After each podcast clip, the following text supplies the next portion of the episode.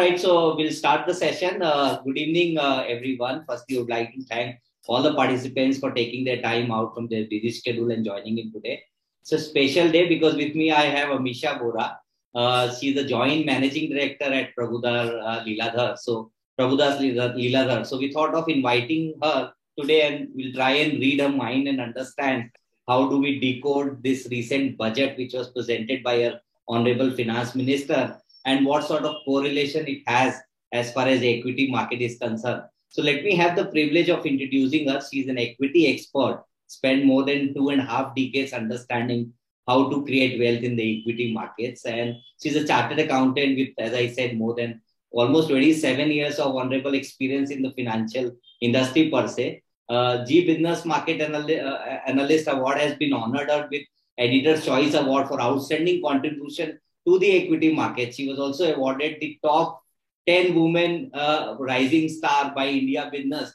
And also she conferred as the best salesperson of the year by Asia Money for three consecutive years. So a lot of things, uh, you know, she brings on the table as far as her experience is concerned. She's also a member of the CII National Committee on the Capital Markets for about uh, two two years, two, I think between 2015 and 16 and was also on the advisory committee of National Stock Exchange for SMEs, a frequent opinion maker in the TV, print media, and her views on the market and investment strategies are sought after by CNBC TV 18, NDTV, uh, Zee Business, ET Now, Bloomberg TV, and New York Times, and many more, I would say. So, under, under her uh, leadership and guidance, uh, uh the organization as a whole has grown many folds into holistic financial services organization They've also added various complementary businesses, promoted cap like cap, PL capital market to carry on full-fledged merchant banking business besides promoting PL NBFC to complement the broking business. And of course, he also has, they also have presence in asset management business. And in fact, they are now focusing more on asset management business and portfolio management services and, and shaping up this through various verticals and adding more experienced people on board. So, firstly, Amisha, let me uh, welcome you on board on this uh, platform called AIF and PMS Experts India. Uh, so, it is our absolutely pleasure to have you on this uh, uh, platform today. It's absolutely my pleasure also because I've heard you've been doing very good work and have uh, been servicing your clients. And my only desire is that all the research and efforts that we do, we as Brand Prabhudas Lilladher stand in the market for more than seven decades now.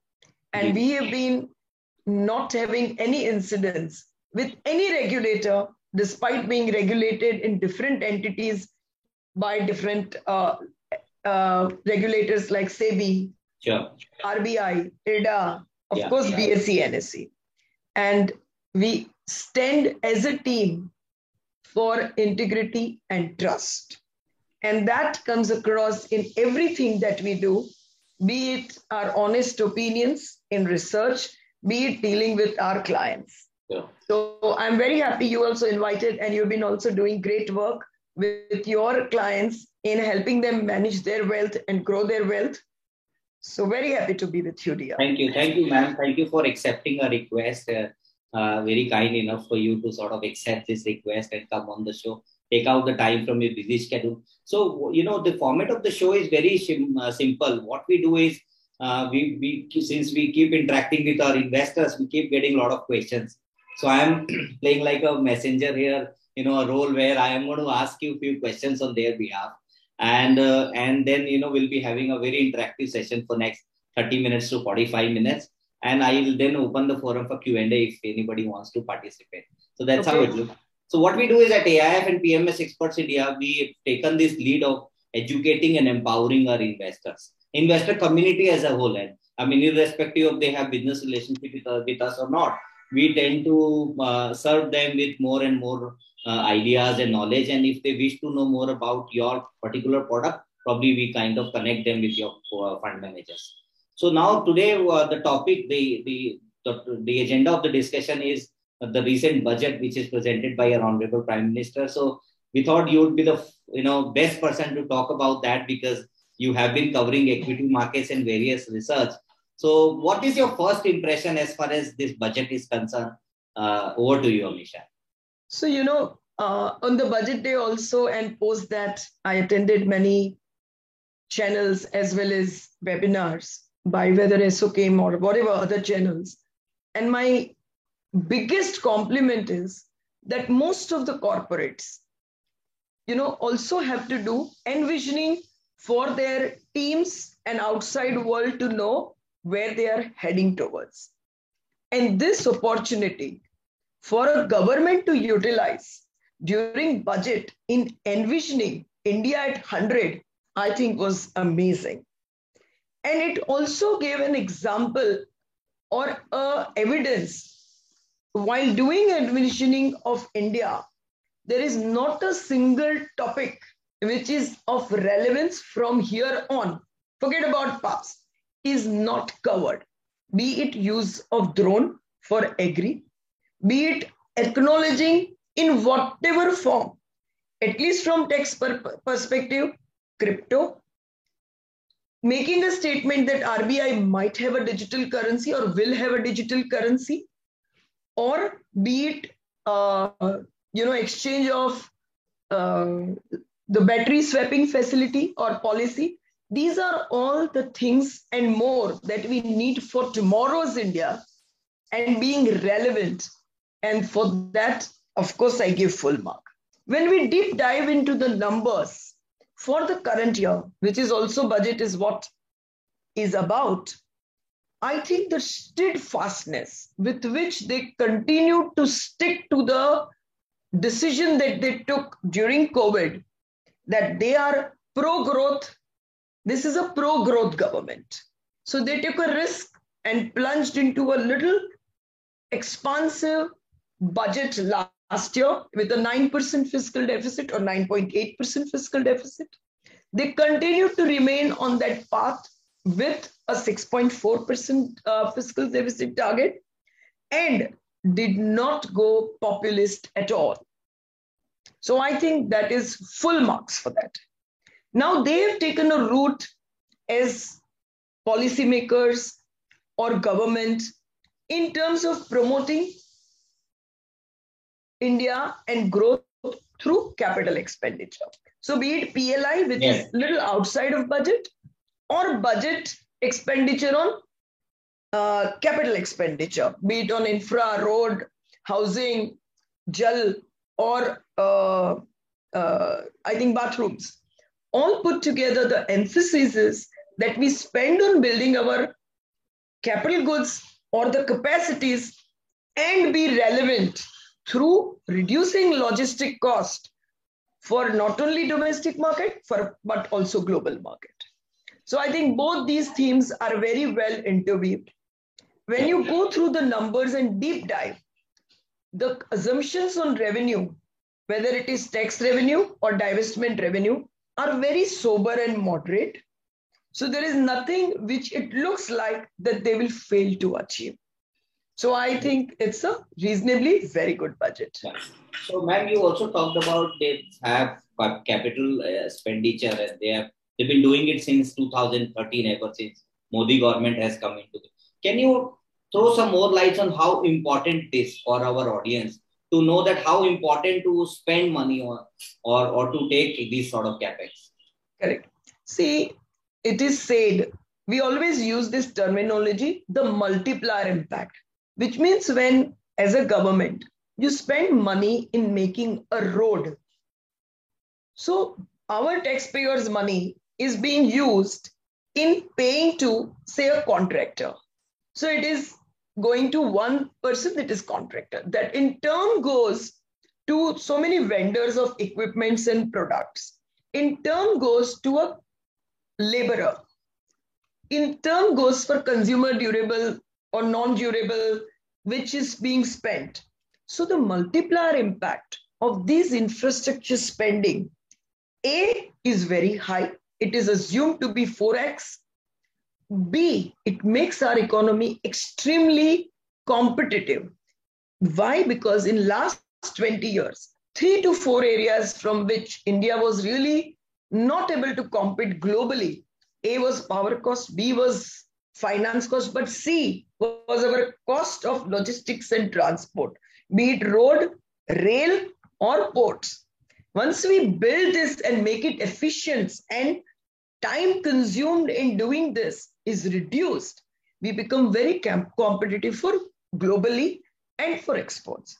So I think this spending which is going on is extremely positive for the long term as well as short term in the economy.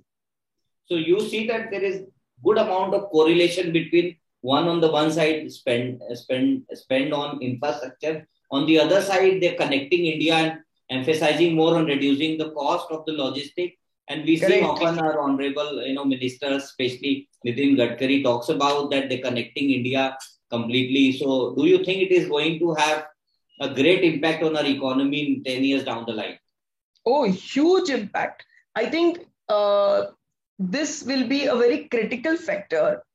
And I would relate it also to the fact that what we did in 2002 to 2008 era in building some of the airports, roads, it was Mr. Vajpayee who had started the uh, the main uh, yojana, and after that it was followed up by each government, I would say. And once again, there is huge emphasis, and under Mr. Gadkari, the execution speed and is amazing. I think it's one of the best. So, yes, it will have a huge bearing on India.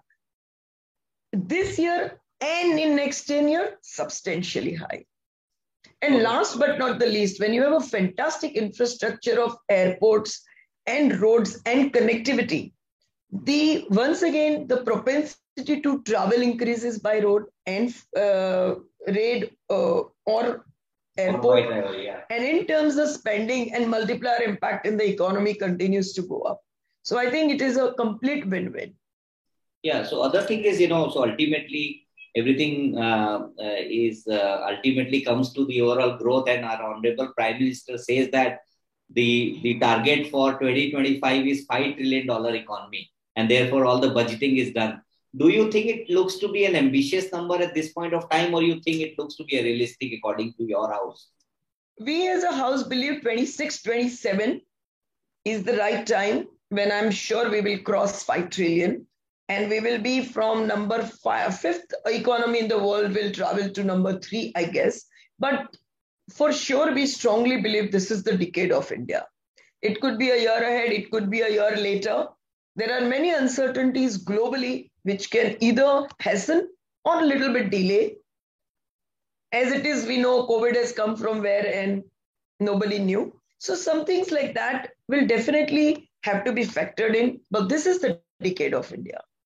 So there's one school of thought which says that you know your your you had nine nine and a half percent growth because your base was too low, etc. Certainly. On the other hand, people are saying that this looks to be sustainable and then you have a nominal GDP growth put together coming out to 13, 14. So what makes you to say that by 26, 27, it number looks to be achievable? See, I think that the composition of GDP, if you see, the service sector is the largest at 60%. So whatever growth even last year we saw, it was just bouncing back of manufacturing largely, but service sector, be it the airline train travel or be it uh, some of the restaurants and so on and so forth, a lot of activities were still curtailed.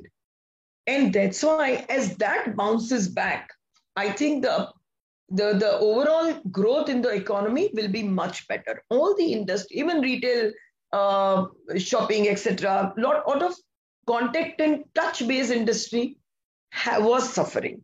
So I think that the service sector will bounce back. And over the years, while service sector was doing very well, the competitiveness of Indian industry was totally lost. So with consistent effort in last five to seven years on different accounts, and now last being PLI, so anti-dumping duties to some other ways of protection, and now PLI, I think the manufacturing, which is just decimated to 17%, will show substantial growth. So this put together, the manufacturing adding to the overall growth and reforms in agri, I think put together, we will definitely continue to have this 12 and a half, 13% kind of a real, uh, real growth. So when you talk about the overall GDP composition, Amisha, one good thing here is that the service industry is expanding, what you rightly mentioned, and there is an emphasis on on and focus more on improving the overall uh, manufacturing output and utilizing the capacity to its fullest. But you see that the agri contribution of the agri is going down in the overall GDP. So what is your sense next three four years? Which would which sector would contribute the most in the GDP if you have to talk about 9% sort of numbers. So the service industry, which is close to about 60, 62% or 64%, I continue to believe that it will, once we stabilize, will have a good 8% kind of a, 8 to 10% kind of a growth. Manufacturing will continue to have, which had fallen to minus to 1 to 3 I think it will go back to about 5 to 7% kind of a growth, which is still anemic, and then we grow faster over next two, three years. Agree, any which way, agree and ancillary, I think a two and a half to 3% growth is also very good. When you put all these maths together, we will be at eight and a half percent kind of a real growth. Add a little bit, three and a half to four percent on inflation. Great. So there is a saying that you know your uh, stock market is a reflection of the economy. On the one hand you have 5 trillion dollar of economy by 26 27 as targeted by your organization. I mean the indicative numbers.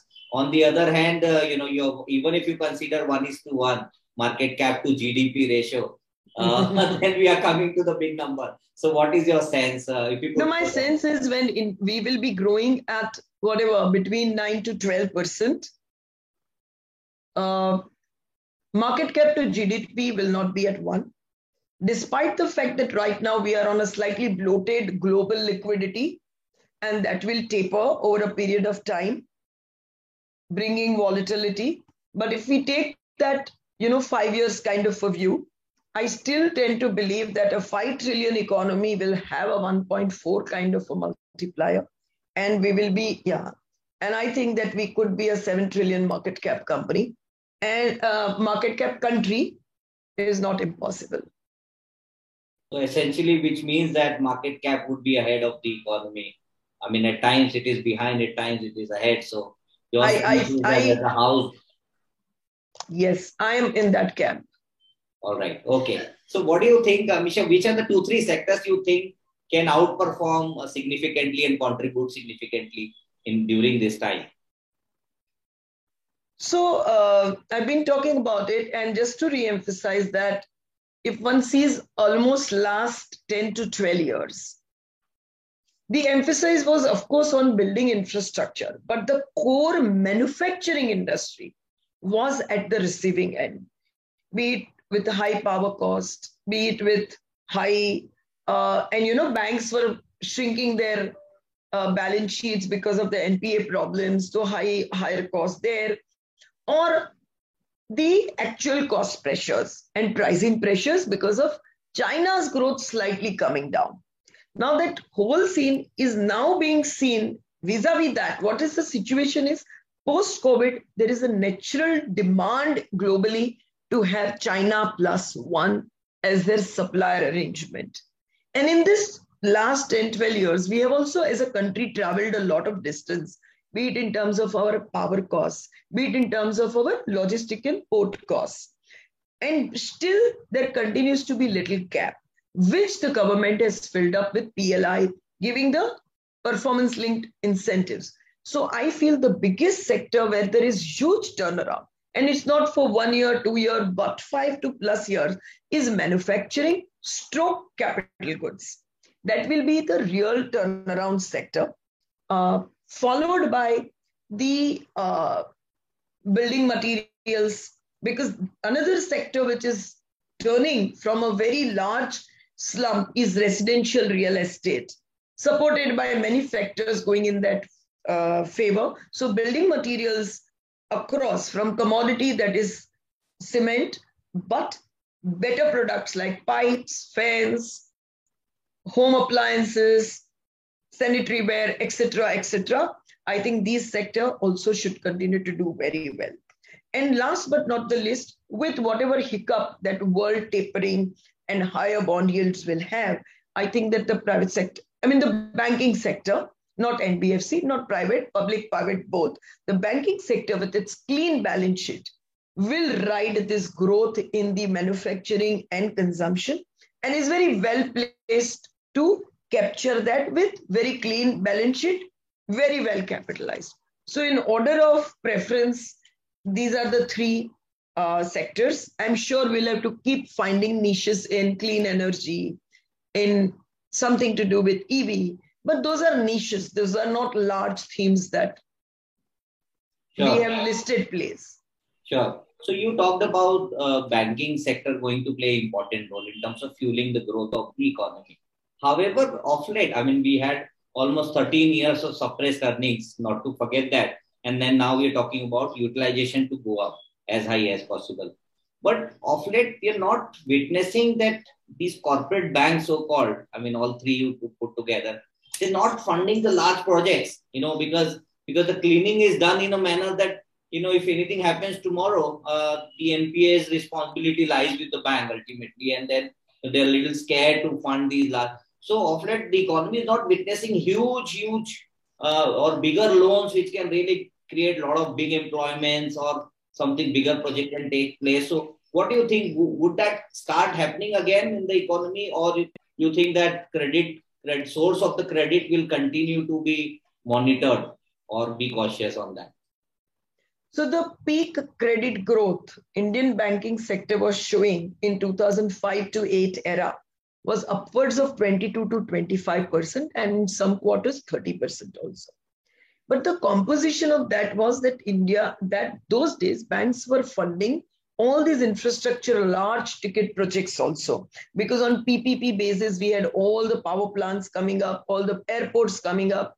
Telecom uh, licenses were or spectrum was distributed um, and so on and so forth so but this time around we feel because of whatever changes in policies also which has happened we see that the growth in banking now from that 30% by the way it fell to almost 0, 1, 2, 4. Why? Because the mm. corporate book was unwinding and they were focusing all on retail. But net net the credit growth had completely slow has completely slowed down. From there now last two quarters, it's been bit bouncing back. So when we are talking about banks and its credit growth, it's not that next quarter it will be back to 15%. No, it is a gradual journey from whatever 6 7% to 17 18% in three to four years' time. And the ideal case is that a 12, 14% credit growth also on a combined basis, corporate retail is a good number. Because when you grow at a rate of your ROE, you don't have to keep on diluting. Those days, bank had to dilute a lot, and in the process, shareholder money is not made so much. When you have a reasonable, respectable ROE, which most of the banks will have, and you grow at a similar pace, shareholders rather make more money. Sure, that makes sense. I agree. All right. So uh, the other question is, uh, you know, which I'm sure a lot of our client wants to know. So I'm opening the forum for Q and in case uh, uh, any of the participant has any question, please type in your question in Q and A box, not in the chat box In the meantime, I'm coming to you. So I remember, uh, uh, you know, there was a time when Modi government took over, and the, today, if you look at the GST collection, the total budget of used to be that size. You know, those days and then you see the GDP, the GST collection, and and you are also witnessing uh, उससे ज़्यादा तो spend का जितना हमारा budget होता था. So where do you think this budget can go in next 10 years down the line? the GST monthly collection numbers. so that is a very beautiful exercise that one should do. But I don't think we have done that exercise to give you any more precise numbers. But I can give you some levers that can really make a difference. So, and some anecdotal evidence to that. A, the GST combined with gradual simplicity in execution and e-way bill and adoption by different corporates is making the unorganized to organized a reality, which took almost three years, but now it's a reality. So we are more and more uh, collecting tax on things which were already produced. But I think the game changer once again will be PLI. So my rough calculation showed me that government is giving this incentive for manufacturers to become competitive. Correct? But in turn, when they make production, they will be collecting GST. So they will be front ending the expense, but will be more than collecting that. The payback of this PLI for government budgets is not more than six years. Yeah, I was I was asking the same question. Yeah, exactly. So I think that it's a a very smart move of PLI, but then the GST number can go manifold is what my initial guess is. That A, of course, it is linked to the growth of the economy, but B, as what I said, the manufacturing is the one which will take a big leap in India.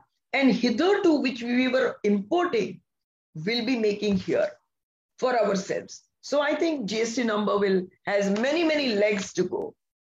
Yeah. My last question. So uh, I heard Piyush uh, saying that India has the potential to become $10 trillion economy by 2030. I mean, I'm saying that one or two year you may discount, but you know, and it, it, it took almost 50 years to become more than 55 years to become $1 trillion economy. And now this trillion, the way it is adding up, do you think by 15 years down the line, India will be superpower with about more than 10 trillion dollar size in terms of economy? Do you think it is possible? I definitely think it is possible. And because A, we are a country with huge natural resources. B, we are a country from the beginning and now more of literate entrepreneurs. These two is very wide in India. So given a now opportunity, so you know most of the time in the past we were not realizing whether we were businessmen, small businessmen, or uh, you know self-employed. That paying tax is important. Paying tax is important not for the country alone, for your own self. Why? Because then gradually your your credibility gets built with the system. When your credibility gets built, when you go to ask for a loan, whether it is for private consumption, still it benefits the country, or for any business, your ability to get that funding improves manifold. Now we are going into that change. So we have all the required things to make us really the superpower, the youngest population, but not of illiterates, not of uh, docile or not of just the community which is very violent. We are largely entrepreneurial community with huge literacy and education. And the way we have paved the way for all these digitization, so we can reach any last mile now with whatever has been done as the, you know, Jan Dhan and etc. Uh, what is it called? Jam, jam, right? Yeah. So, so, so that is unlocked our economy. And I always believe that we may say Instagram is a time pass or whatever, but that awakens at the last mile or YouTube. Without even having your uh, TV, you get exposure to anything in the world, which inspires you to do things. And with 5G, it will even further unlock. So I am extremely bullish with the kind of possibility and resources that we have as a country. And when the policymakers also want to unclog the economy, economy really unclogs. So I think we are really well set for that. Yeah, so as an organization, Prabhudas Lilladher, you know, have been serving most of the uh, FIIs uh, in India in terms of providing them domestic uh, research reports. And uh, you I think in terms of your rating also, it is at the top notch uh, in terms of quality of the research research report that you generate. So my question is, what's their views on India, and uh, what is your sense that you are getting? Because we see that they have been uh, booking their profits and taking the money out uh, throughout the year. Last year they they exited. So what's your sense? So see, when uh, there are two ways. In turn, FIs also are dictated by the flows that they get. And good part of the money which is coming to emerging markets, that is what we and most of the other Asian countries are, is ETF dictated. So that is also a outcome or result of the firming US yields, not now. Now it has gone to 2%, but this has been in talks for a while. And any emerging market outside of US is considered as a riskier asset as compared to US. So we cannot just judge that the outflows are because of their apathy towards India. It could be result of reducing risk or compulsory because of the outflows. A. Having said that, India has been in last some time a costly market because of the balance sheets of the banks getting clearing and the profits as a pool of our uh, GDP was so low that we were always looking a very costly market. So it's only some of the long onlys which can have a very sustained view of how this is going to change corporate profits to GDP who stay put. But India, of course, it's at a premium to MSCI uh, uh, last 10 years average and our own last 10 years average multiples. So some kind of, uh, you know, selling from FIIs when globally they have an uh, outflow is bound to happen. And compared to that, after all the wreck that Chinese markets have got, they become so cheap. So some flows can go there. But I think the heartening part is, is it when we will keep having those bouts of volatility. It's very much possible. You know, we just keep saying that number कि तीन करोड़ से आठ crore demat account हो गया अभी वो extra five crore demat accounts को अब मल्टीप्लाई करो पाँच हज़ार से दस हज़ार से बीस हज़ार से पचास हज़ार से लाख से या दो लाख से। कहीं पर दो लाख रुपये से कर दिया as a total savings it's one lakh crore additional through that active P M demat account forget about watch is going in mutual fund as SIP which is whatever eight to ten thousand crore month Yeah, so, that has also reached up to 13,000. And as of now, our pensions, and uh, others are still not fully unlocked, both as a policy as well as mindset to participate into equity markets. So I think that yes, bouts of volatility will continue but our internal rate of saving is pretty reasonably good. And as we keep more and more financializing our savings, we have more legs to go with our own internal savings also. All right, so we have a lot of questions which has come up. So uh, the first question comes from Vijay. I think Vijay, your question is already answered about FIIs continuously selling. So I think she just answered. So I'm not taking this question. The second question is uh, new technology based aggregator business are coming into play and are growing very fast but however their fundamentals or financial performances are a bit hazy do you think that it would be new multi-bagger sector itself in the near future what do you so my view is no in the near future this can't be a multi-bagger but given a five years plus kind of a time horizon for your investments these are some of the plays which will rule uh, is what I also believe because they've got actual traction with users. They've got that critical mass to survive. It's with their ambition to grow faster that they're losing money. We can't forget that. So I think they do have a moat, but not in near future that they can become multi-baggers. I think it is, you will have to give a time horizon of five years, given the kind of uh, rate hikes or tapering that is expected.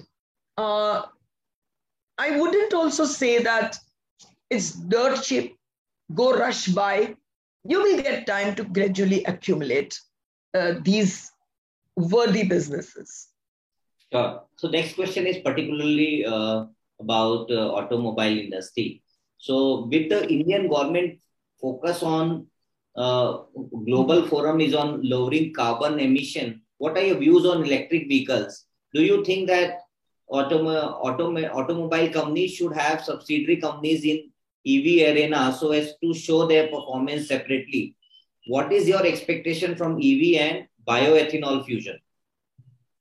So EV is here to be there. There is no doubt about it. Till the time EV fully unlocks or uh, popularizes both in terms of EV refueling uh, capabilities across as also the vehicle capability. I think there could be a possibility of hydrogen technology also getting commercialized because all this will take a decade to shift from carbon emitting to non-carbon emitting uh, vehicles. Uh, and in the process, I think a lot of established winners will uh, have to leave their turfs. Because once in case, you know, you get that particular uh, initial subsidy to buy an EV product, as we know, the running cost is almost not there or is so low that adoption will be faster. And in the process, the market shares will change of all the players. From current winner products to new winner products, how the journey will pan out is very difficult to say. EV is, uh, will win.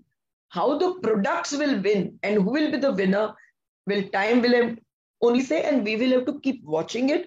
But for sure, established large market share players will have to give way to, to the new players. So I so in turn, if I want to relate it to the markets, I feel that some of the players have such high valuations right now, which I feel is difficult to sustain. All right. Next question is during this budget, it was digital, digital, and digital.